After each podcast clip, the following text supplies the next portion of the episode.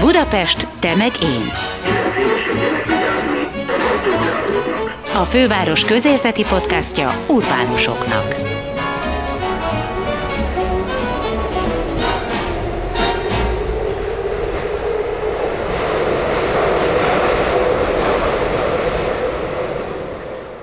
Sziasztok, ez itt a Budapest Te meg én podcast. Köszöntelek benneteket Gellért Gábor kollégám nevében is. Én Veres Dóra vagyok. November 13-án szombaton a Budapesti Fesztiválzenekar és a Budapest Brand ZRT közös rendezvényén a zene éjszakáján vehetnek részt a zenekedvelők. A zenekar zenészei kilépnek a koncertteremből aznap, és elárasztják klasszikus zenével a budapesti éjszakát. Pesten és Budán több helyen felbukkannak, kedvenc bárjaitokban és kávézóitokban. Az esemény apropóján Erdődi Orsolyával, a BFZ menedzser igazgatójával beszélgettünk, akivel nem csak a zene éjszakájáról, hanem a világ top 10 zenekara között számon tartott fesztiválzenekar belső életéről, munkájáról is szót. Következzen tehát Erdődi Orsolya. A Zene rendezvény sorozatnak az ötlete öt évvel ezelőtt alakult ki, a fővárosi önkormányzattal együtt brainstormingoltunk, és akkor ö, egy olyan programot szerettünk volna kialakítani, ami a fiatalokat is megszólítja, de a Budapestre látogató külföldieket, turistákat is ö, esetleg. Ez az ötlet találkozott a fesztiválzenekar azon elképzelésével és missziójával tulajdonképpen, hogy nem szeretnénk azt, hogy a klasszikus zene beszoruljon a koncerttermekbe, és egy kis elit csoport szórakozásává váljon, hiszen mi azt valljuk, hogy a zene nem csak ellazít, nem csak összeköt és kapcsolatokat teremt, hanem van egyfajta gyógyító, nevelő hatása is, és ezért tartjuk nagyon fontosnak egész évben, nem csak most november 13-án, hogy rendszeresen találkozzunk olyan csoportokkal, például a közösségi heteink során, akik nem szoktak koncerttermekbe járni, különböző okokból kifolyólag, vagy nem engedhetik meg maguknak anyagilag, vagy idősek már idős otthonban élnek, vagy még nem is ismerik a klasszikus zenét, és nem tudják, hogy ez mennyire jó szórakozás. Na, ezt szeretnénk most megmutatni november 13-án szombaton, ami más lesz idén a zene éjszakáján a korábbi évekhez képest, hogy áttelepülünk Budára is, bevonjuk a Bartok Béla bulvárt, hiszen ott találhatók azok a egyrészt ikonikus, régóta ismert kávéházak, mint a Hadik, és mellette a Szatyorbár, de nagyon sok izgalmas új vendéglátó helyjel, kulturális helyjel, galériákkal gazdagodott ez az útszakasz a Budapestnek, és azt gondoltuk, hogy szeretnénk az ott lakókat, illetve odajárókat is bevonni, de természetesen maradunk a Pesti oldalon is, az 5. kerületben és a 9. kerületben, a Rádai utcában, több helyszínen, és hogy mettől meddig zajlik a zenei éjszakája, ugye van, ahol már délután 5 órakor el tudjuk kezdeni a koncertezést, van, ahol csak később, és van olyan helyszín, ahol egészen évfélig szól majd a muzsika, ez mindig egy kicsit a szórakozó helyeknek a szabályozásától függ, hogy hány koncertet tudnak befogadni. Regisztrálni nem szükséges előre, de mindenkinek azt javaslom, hogy aki esetleg több koncertet szeretne meghallgatni, foglaljon asztalt az adott uh, helyen, és hogy hol lehet megtalálni az információkat, a bfz.hu per zene éjszakája ékezet nélkül oldalon, illetve a Facebookon is minden szórakozó helynél, illetve a Fesztivál Zenekar Facebook oldalán is megtalálhatók az események. És akkor ez úgy lesz, hogy úgy tudom, 30 perc egy koncert, és azt többször eljátsza a csapat, vagy pedig mennek egyik helyről a másikra? Inkább ez a mennek egyik helyről a másikra, nem csak a közönséget biztatjuk arra, hogy vegye nyakába a várost, hanem a mi muzsikusaink is ugyanezt fogják tenni. Tehát egy helyszínen minden órában más koncert kezdődik, más, nem csak az, hogy más formáció lép fel, de igyekeztünk arra is figyelni, hogy más-más stílusban uh, következzen a, a program.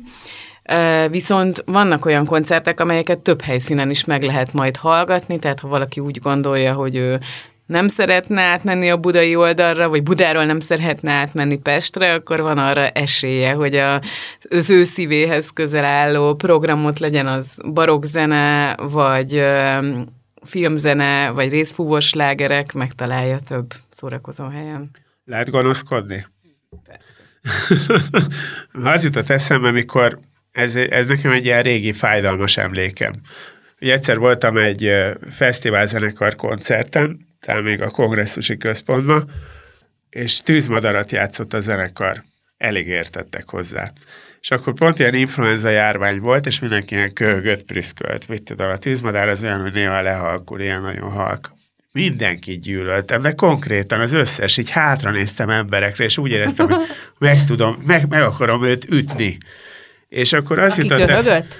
Aki köhögött, hát hogy? Abba bele köhögött. És az jutott eszembe, hogy ez egy olyan műfaj, szerintem a komoly zene olyan, hogy, hogy azt, abba bele kell mélyen, halkan kell hallgatni. Főleg a Schubert. Tehát az, hogy a filmslágerek persze nem. Nem mondjuk egy, egy jó Schubertet, azt azért oda kell rá figyelni, hogy nem fogja a zenészeket zavarni, hogy ott közben valaki hangosan szörpeli a kávét, illetve aki szörpeli a kávét, nem fogja azt mondani, hogy hű, nem kéne kávét szörpölni, mert ez olyan jó. Nem. Ja, hogy a két műfaj neked nehezen jön össze? Ez a Aha, kávékocsma nehezen. plusz Igen, klasszikus igen. De azért én ennél sokkal meredekebb dolgokat is megéltem már zenei éjszakáján. Például azt hiszem első évben a Dob utcában egy olyan típusú szórakozó helyen, ahol egyébként táncolni is szokott a közönség, és nem komoly zenére, hanem pop zenére. És ö, oda egy részfúvós együttest küldtünk, ö, akik az elején nagyon komoly zenével kezdtek, Bachal, Handellel, most is lesz hasonló koncert a zenei éjszakáján. Aztán a közönség nem tudom, hogy tudta-e, hogy a vége felé filmzene is következett, de körülállták, nem ültek, körülállták az együttest. Nekem már már ilyen nyomasztó volt, hogy egy hatalmas tömeg nagyon közel állt, és én azt nem értettem, hogy miért nem túl hangos nekik ez a részfúvós zene, de nem volt az. Majd volt egy pillanat, de azt már talán nem a barokk zenénél volt, amikor így elkezdtek táncolni, ugyanúgy, mint hogyha valami rockzene lenne. Akkor szóltál, hogy ebből, a, ebből adjatok nekem is, hogy nem volt ilyen. Szóval én azt gondolom, hogy nem szabad ilyen merevnek lennünk, de azért bevallom, hogy a koncertteremben én is néha felsziszenek, amikor a cukorkás papírral hosszan csörögnek, de nyitnunk kell, hogyha azt szeretnénk, hogy a fiatalok is megszeressék és megismerjék a klasszikus zenét, akkor azt hiszem, hogy muszáj ebből a merességből kicsit elengednünk. Ezt is gondolom egyébként, hogy ez, ez, ez egy ilyen ügyes közönségépítés, és nem csak ez a programotok, hanem számtalan más program majd, amiket szerintem sorba veszünk, hanem is mindet, de hogy megbeszéljük, hogy mi, mert más, mint egy koncertelmi élmény. Tulajdonképpen azt a közönséget verbúváljátok éppen, ami fogyatkozik egyébként a klasszikus zene körül. Én azt nem gondolom, hogy fogyatkozik. Nem? Miért Vagy öregszik, gondoljátok? ezt szokták mondani általában, hogy, hogy a klasszikus zene közönsége öregszik, öregszik, és hogy az utánpótlás lassabban Nem, a érkezik. klasszikus zene közönség azt nem mindig öreg volt. Aha, Tehát, hogy az nem a, nem a 30 évesek műfaja alapvetően. de ti ez, ezzel szeretnétek szembe menni, nem?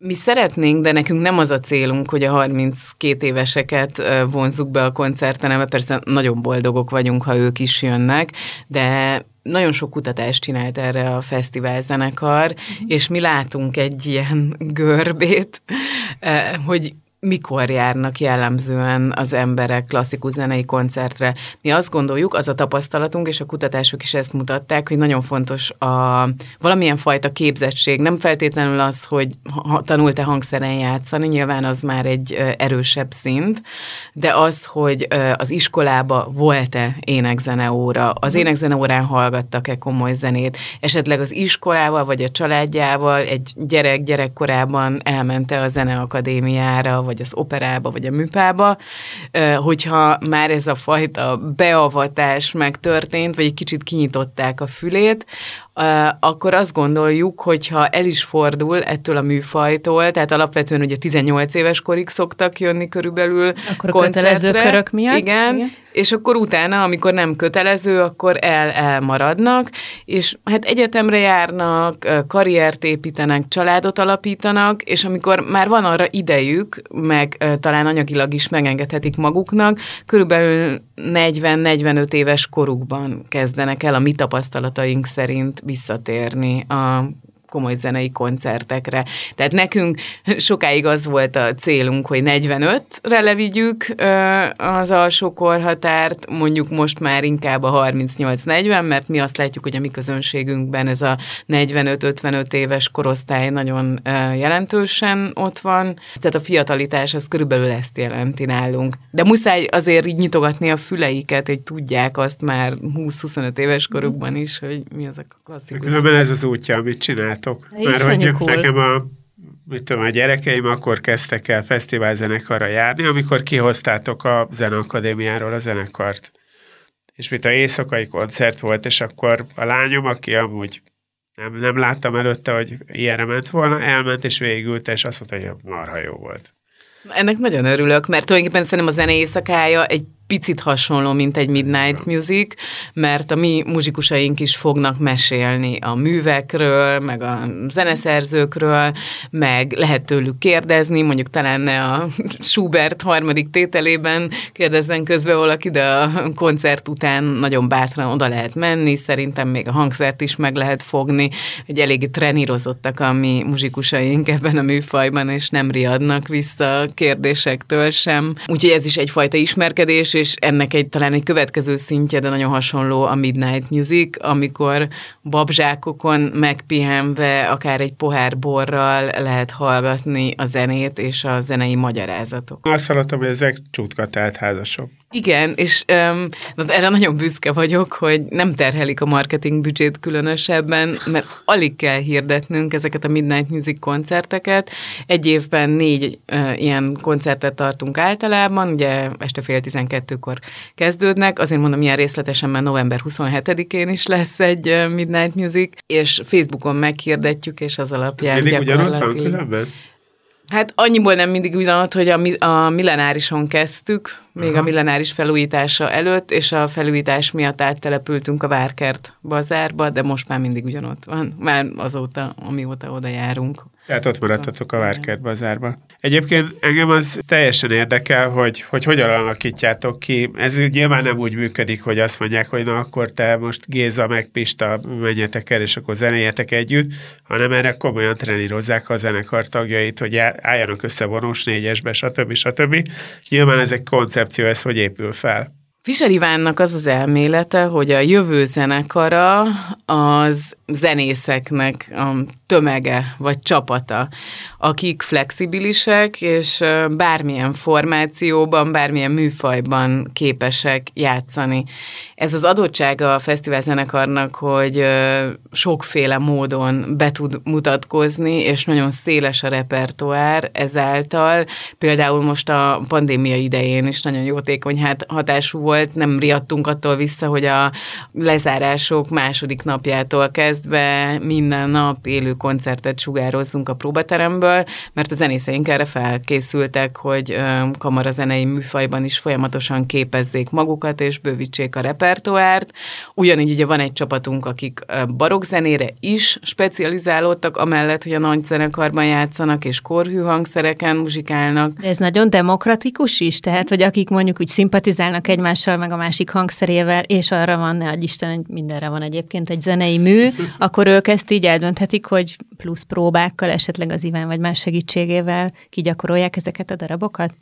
Pontosan így történik, és a kisebb koncertjeink, itt a, például a vasárnapi kamerára gondolok, vagy a kakaó koncertekre, vagy a közösségi hetekre, ezeknek a műsora úgy épül fel, hogy a zenészek javasolnak programokat, és a javasolt műsorszámokból aztán Fischer Iván állítja össze a végleges műsort, de ez a fajta gondolkodás arra ösztönzi a mi muzsikusainkat, hogy folyamatosan keressenek újabb darabokat, találjanak esetleg olyanokat, amik ilyen rég elfelejtett, de nagyon szép művek, vagy olyan ritkán játszott zeneszerzők műveit, és nagyon különböző formációkba állnak össze. Létezik néhány vonós négyes például a zenekaron belül, akik rendszeresen együtt játszanak és koncerteznek is. De ilyenkor mindig a BFZ címere alatt? Hát a Budapesti Fesztivál zenekar művészei, de van uh-huh. általában saját fantázia neve egy-egy ilyen formációnak. Aztán lehet, hogy aki egyik nap vonós négyesben játszik, másnap egy hegedű zongora szonátát szeretne előadni, tehát hogy gyakran változnak ezek a csoportok. És van ilyen egészséges rivalizálás? Hívjuk oda a Gézát, ő elég jól nyomja. Erről soha nem beszélgettem zenészekkel, de én úgy gondolom, hogy van és hogy egymásnak is meg szeretnék azt mutatni, hogy ők jól játszanak nem csak zenekarban, tuttiban, hanem mások előtt is, illetve ez a fajta ritkaságok felkutatása, és ki kitalál ki érdekesebb programot, szerintem ezzel is egy kicsit rivalizálnak. Ez különben így, így életben is tartja a zenészeket, mert azért egy zenekarba el lehet szerintem kényelmesedni. Hogyha nem te vagy az első egedűs, Hát nem az individuum a lényeg ott, hanem inkább a... Hát, hogy, vagy én ezt hogy ugye együtt, együtt szólni jól. És, és amúgy az meg nagyon életbe tart, hogyha, hogyha erre megvan a saját projekted, és azt azt tudod tolni, és meg tudod mutatni, és mindenki látja, hogy te nagyon jó vagy. Én azt gondolom, hogy a fesztivál zenekar minőségének ez az egyik titka, hogy a muzsikusok nem fáradnak bele a zenekari játékba, nagyon sokat kell gyakorolniuk, nem csak a zenekari repertoárt, hanem ezeket a kamara műveket is, és ez nagyon jól tréningben tartja őket. Én arra nagyon kíváncsi lennék, hogy ez mennyire egyedi eset, akár világszinten, mondjuk Magyarország szinten, én úgy sejtem igen, hogy ennyire más struktúrájú a, a zenekar. Hogy ez mind az Iván személyiségéből jön, vagy pedig ez már egy kitalált forma világszerte, amit ő honosított meg itthon? A fesztivál zenekart az újító zenekarok között tartják számon világszerte. Most érdekes, hogy a el, első fél évben ugye nem mehetett turnéra a zenekar, és egy kicsit olyan érzésem van, mintha most mindenki be akarná pótolni, mert augusztus óta havonta három turnénk van. És külföldiek külföldiek, nagyok. Külföldiek, igen. rengeteget utazunk, és mindenhol beszélgetek a koncertszervezőkkel, a fesztiválok vezetőivel, és ez az egyik első szempont, pont, amit kiszoktak emelni, hogy Fischer Iván újító, mindig kitalál valami újat minden koncertre, és ezért szeretik ők a fesztivál zenekart meghívni. Olvastam valahol, lehet, hogy az oldalatokon, hogy a tíz, a világ tíz legjobb zenekarra közé számolják. Erre van egy exakt mérés, hogy azt mondják, hogy ez alapján, ez alapján és ez alapján ez a legjobb zenekarok között van, vagy ez egy szubjektív gondolat? Biztosan van benne szubjektív ö, döntés is, vagy szempont, de ö, rendszeresen, majdnem minden évben összeül egy nemzetközi grémium, amely, akiket a, általában a BBC szokta összehívni, és 2008-ban volt az első ilyen lista, rangsorolás, ahol a fesztivál zenekar bekerült a világ tíz legjobb zenekara közé, és tavaly jött ki éppen egy másik, ahol uh, már még előkelőbb, előkelőbb helyen voltunk, de én azt gondolom, hogy a, az, hogy a világ tíz legjobb zenekara között van valaki, azt már ott már azon belül nem kell rangsorolni, meg nem is lehet. Konkrétan hanyadik helyre tolták a zenekart? Vagy ezen belül is van egy rangsor a tízen belül? Hát, ha felsorolást Valami. nézzük, de ott igazából nem azt emelték ki, hogy most ő az első Aha. számú legjobb. Hanem a tíz legjobb. És ez olyan, mint a Michelin csillag, hogy elveszíteni viszont hihetetlen nagy presztízs veszteség, szóval, hogy ezért ez egy ilyen külön lelki hozzáállást esetleg izgalmat jelent, hogy minden évben, hogy ezt megtartsa a zenekar?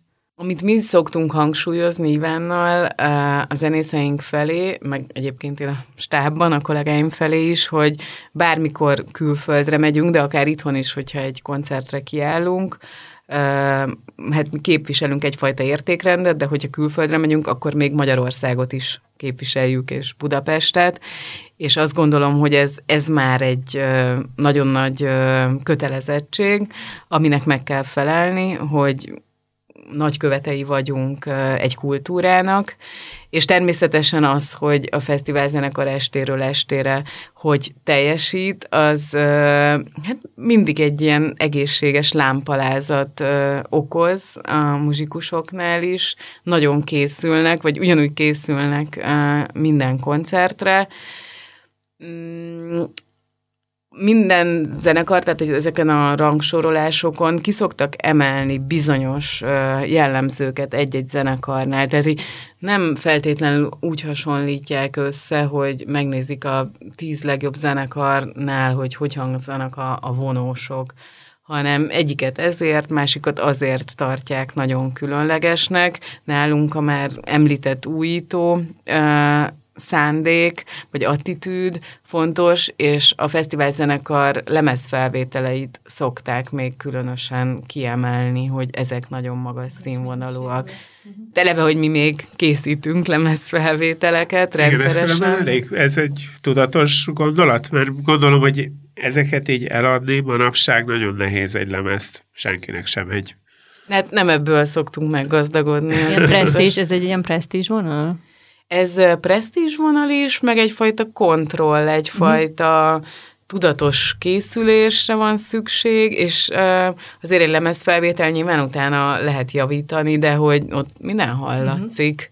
Uh-huh. Tehát, hogy a zenekar önmagát is jól tudja kontrollálni. A londoni félharmonikusok lépett fel Magyarországon, és emlékszem, hogy elolvastam, amiket róluk írtak, és akkor azt írták, hogy hogy, hogy azt is érdemes meghallgatni, hogy nekik vannak a világon a legjobb hangszereik, mit tudom, hány millió, csillió dollár.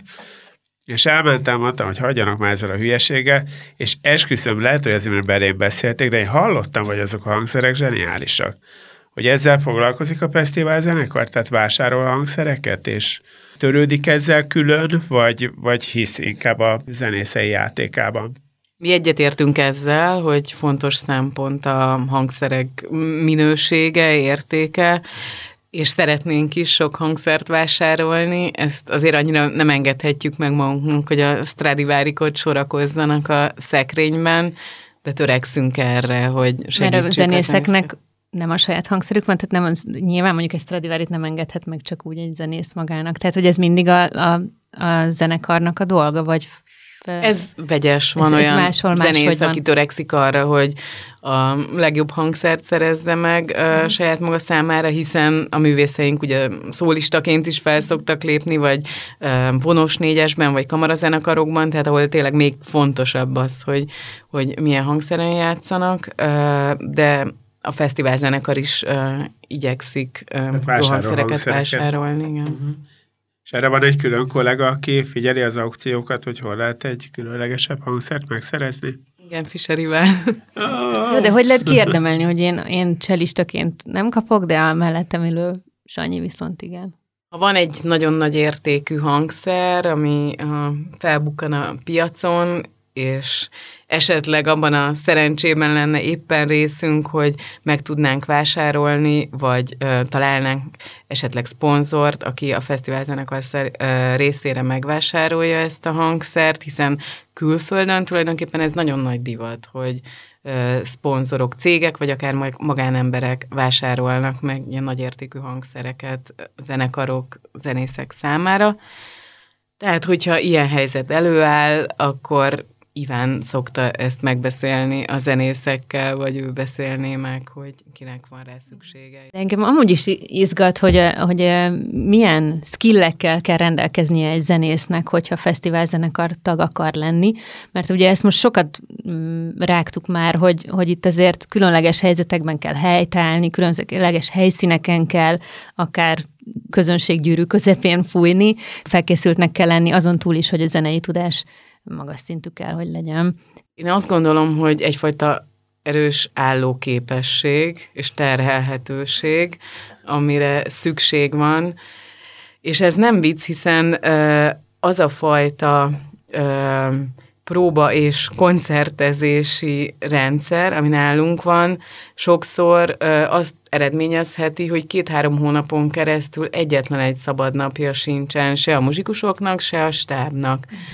Um, tehát, hogy Ez egy Ez, nagy, hely. ez, várj, ez most emészgessük egy kicsit. Hú. Tehát, Mert- hogy... Uh-huh. mert hogy vagy próbálnak, zenekari próbák vannak, vagy a kamarazenei műsorokat próbálják, ahol ők osztják be, hogy mikor szeretnének próbálni, de hát nyilván amikor marad erre idő, vagy utazunk, vagy koncertezünk, És nem nagy a fluktuáció emiatt? Nincsen szerencsére fluktuáció. Tényleg? Hány elvált zenész van? Na jó, hát ez már, lehet, hogy ez már egy, ilyen, ez egy durva kérdés, de hogy tényleg szóval, hogy, hogy hogy lehet vajon a lelkesedést fenntartani, vagy megtartani ezekben az emberekben, hogy azt én értem, hogy ide tartozni, ez, ez tényleg a non plus ultra valószínűleg, tehát ez egy, ez egy fontos érv, de, de, de mi az, ami így összekovácsolja ezt a közösséget? Pont azok a dolgok, amikről beszéltünk, hogy itt hatalmas a sok szabály között ugyanakkor hatalmas szabadsága uh-huh. is van a muzsikusoknak, megvan arra a lehetőségük, hogy kibontakozzanak, hogy képezzék magukat, hogy új dolgokat kipróbáljanak. Azért a legtöbb zenekarnál erre nincsen lehetőség. Ott adott a karmester, adott az, hogy uh, melyik szólamban, a második hegedű hányadik pultjában ül valaki, melyik széken. Nálunk például minden koncerten máshogy ülnek a vonósok is. Ez is újítás. Nincsen fix beosztás, lehet, hogy egyik nap valaki koncertmester, és a másik koncerten, a másik programban pedig az utolsó pultban ül, tehát ez is egy nagyon demokratikus uh, rendszer. De hogy A skillekre ami- visszatérve, a ugye? skillekre, igen, hogy például kell tudniuk énekelni. Ja, igen. Ugye a fesztiválzenekar most már rendszeresen énekel, nem csak ráadásként, az elején mindig csak ráadásként adtunk elő kórusműveket, de most már több alkalommal bekerült a rendes műsorba is kórusmű, és erre vannak kóruspróbák, vannak olyan elkötelezett zenészek, akik még magánénekórára is elkezdtek járni annak érdekében, hogy képezzék a hangjukat. Aztán a másik, hogy színészkedniük is kell tudni, vagy bizonyos ö, ilyen színészi képességekkel nem árt, ha meg vannak áldva, hiszen az operákban a zenekar ö, szerves része a történésnek. Most a legutóbbi operánk a Monteverdi Poppe a megkoronázása volt, amiben ö, 17 fős összesen a zenekar, ez egy barokk együttest kell elképzelni, és ők adták a rendezésben a római légiósokat például, vagy azt a tömeget, aki egy idős hölgy előadását hallgatta, nagyon flexibilisnek kell lenni, és hát nem szégyellősnek, hogy, mert én azt gondolom, hogy, és ezt saját tapasztalatból mondom, én is sokáig hegedültem, és azzal soha nem volt problémám, hogyha színpadra ki kellett állni, és hegedülni kellett. De az, hogy én egy színdarabba játszak, vagy színészkedjek, azt én nem tudtam volna elképzelni magamról. Uh-huh és nekik minden ilyen képességgel rendelkezni kell, meg van nagyon sok gyerekprogramunk, ahol a zenészek szintén beöltöznek jelmezekbe, és ott ilyen színészi alakítást is előadnak a színpadon. Ilyen extrovertáltnak is kell lenni, pedig hát egyébként egy csomó, azt képzelném legalábbis, hogy a hangszeres művészek nagy része az kifejezetten nem. Tehát inkább introvertált, mert hogy annyira a hangszer az, amiben kifejezi magát, és nem magát tolja előtérben, de ezek szerint vannak bőven olyan zenészek, akik haj- hajlandóak és képesek ilyesmire is. Ez szerint tévedtünk. Tévedtünk. Jó, ezt most nem csak mondom. Kicsit rólad is akarok beszélni, mert hogy az jutott eszembe, hogy, hogy ahhoz, hogy valaki ilyen nagy színpadokkal tárgyaljon, tehát én mondjuk nem tudnám felhívni, hogy jó napot kívánok, Sydney Operaházzal beszélek, mert lenne egy kis program. Hogy jutottál el oda, hogy te bárhol a világon tárgyaló képes szakember legyél? Sok tanulással és Hát tapasztalatgyűjtéssel. Én tíz éve dolgozom a fesztiválzenekarnál, éppen idén tíz éve, és ebből nyolc évig igazgató helyettesként figyeltem az akkori német ügyvezető igazgatónk Stefan Englert munkáját, akitől nagyon sokat tanultam, hiszen én előtte éppen a másik oldalon álltam, és azt is nagyon szerettem, amikor én voltam a rendezője egy fesztiválnak, vagy egy zenei programnak, és én hívtam meg a fellépő művészeket. De hogy ezt gondolom jól is jött, amikor erre az oldalra álltál.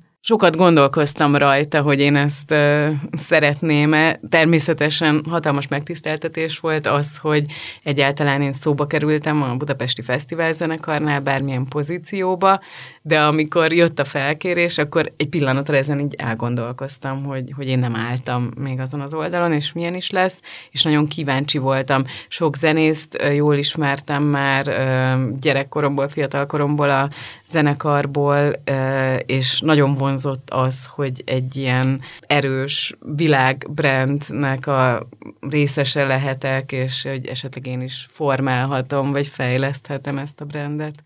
És formálhatod, fejlesztheted? Szóval mennyire egyszemélyes itt az, az Iván ötletelése? Mennyire vehetsz ebben részt? Azt gondolom, hogy Fischer Iván ötletei és személye nagyon meghatározóak a Fesztivál Zenekar programjainak kialakításánál, de nagyon sok ötletet beszokott venni, meg szokott valósítani. Gondolok itt például a Zenevár programunkra, ami a közösségi hétnek az egyik a gyerekeknek szóló programja.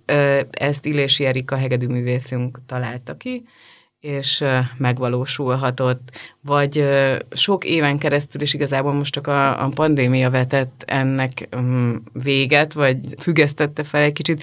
Volt egy zenei filmes versenyünk középiskolásoknak, a Lásd, amit hallasz, ezt is az egyik művészünk találta ki. Tehát, hogy ha valakinek nagyon jó ötlete van, akkor szerintem van arra lehetőség, hogy megvalósítsa. Akkor, hogyha hétvégén valaki körül akar nézni, és el akar menni inni egy sört, akkor közben hallgathat komoly zenét, meg filmzenét, meg még mit is. Gershwin, Joplin ragtime-ok, meseautó zenéje, trombitán, vízizenét, Minden lesz. mindent. Igazából egy nagy zenetörténeti utazásnak lehet részese az, aki több koncertet is meghallgat a zene éjszakáján most szombaton.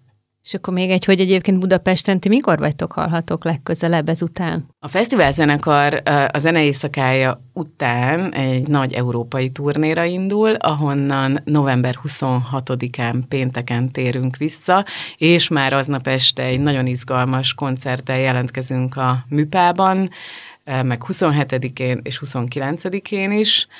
Tabea Zimmermann lesz a szólistánk, aki egy fantasztikus brácsa művész, és nagyon vártam már, hogy közös koncertünk legyen, és ami még külön izgalom, hogy ő Schumann cselló versenyét átírta brácsára, és ezt fogjuk hallani, ami egy szép vállalkozás. 27-én éjszaka pedig a Várkert Bazárban Midnight Musical is várjuk az érdeklődőket és a fiatalokat. És hol lesznek az állomások az európai turnén? Luxemburg, Dortmund, Hamburg, Párizs, Amsterdam. Hát, semmi. semmi. És titok koncert lesz most? Karácsonykor, karácsonykor, igen. Egy különleges, nagyon különleges dologgal készülünk december 26-án. A kongresszusi központban lesz a majdnem szokásos karácsonyi koncertünk. Ugye van meglepetés koncert, meg titok koncert, ezt én már tíz éve tanulom, hogy melyik melyik. Most nem az lesz, amikor a közönség választ programot, hanem az lesz, amikor mi tudjuk a programot, de a, a közönség, közönség nem. nem. Ez a titok, nem? Igen. És elmondanád a Én is szeretném tudni. Azt viszont tudom, hogy átrendezzük a kongresszusi központot. Ez onnan jön, hogy tavasszal, a pandémia idején, ugye mi szerettük volna fenntartani azt, hogy a muzsikusaink dolgozhassanak folyamatosan, és nem csak online koncerteket nem adtunk. Nem szerenádoztatok is. Szerenádoztunk is, meg CD-t is vettünk fel. Aha. és most lesz az, amikor széket kell kecsölni. Hát körülbelül mert az volt az a helyzet állt elő tavasszal, hogy se a műpába, se a Zeneakadémiára nem tudtunk bemenni, ezek az intézmények zárva voltak, de a kongresszusi központ megengedte, hogy ott vegyük fel a lemezt. De a tapasztalat alapján azt gondoltuk, azt gondolta Fischer Iván, hogy az akusztika nem tökéletes a lemez felvételre, ezért ő kereste a lehetőségeket, hogy hogy lehetne a teremben berendezni úgy a zenekart, hogy jobban szóljon. És tulajdonképpen megtalálta a tökéletes hangzást, amit abból a teremből ki lehet hozni, hát egy picit máshol a terem közepén. és most azt gondolta, hogy mi lenne, ha a közönségnek is megmutatnánk azt, hogy fantasztikusan tud szólni a kongresszusi központ. Ehhez csupán azt kell, hogy az egész termet átrendezzük, a zenekar a terem közepén fog helyet foglalni, a közönség egy része a színpadon, és ugye Európában, nyugaton már nagyon divatos ez az aréna jellegű koncertterem elrendezés, amikor a zenekar úr középen és a nézők körülötte ezt fogjuk kipróbálni december 26-án. Most elmondtad, hogy az egyik ilyen fontos dolgot, hogy miért verhetetlen a fesztivál zenekar, mert hogy nincs olyan, hogy, hogy jó lesz úgy. Igen. Majd megoldjuk, jó lesz, meg megcsináljuk okosba, ilyen Mindig nincs. jobbnak kell lenni. Igen, de ez jó. Bár mondjuk biztos van olyan, amikor az Iván bedob egy ötletet, és itt te ülsz, hogy te jó Isten, mi lesz ebből. Erre nem válaszolsz. Ez volt a Budapest megén podcast, melyet Budapest városarculati cégének megbízásából a Kinopolis Kft. készített. Ha tetszett, kövessétek az énbudapesten.hu weboldalt és Facebook oldalt, s figyeljétek további Budapest megén adásainkat. Illetve köszönjük, ha ellátogattok a Kinopolis Facebook oldalára, és megnézitek, meghallgatjátok és lájkoljátok további munkáinkat is. Gellért Gábor és Máj Tamás kollégáim nevében is búcsúzom, Veres Dórát hallottátok.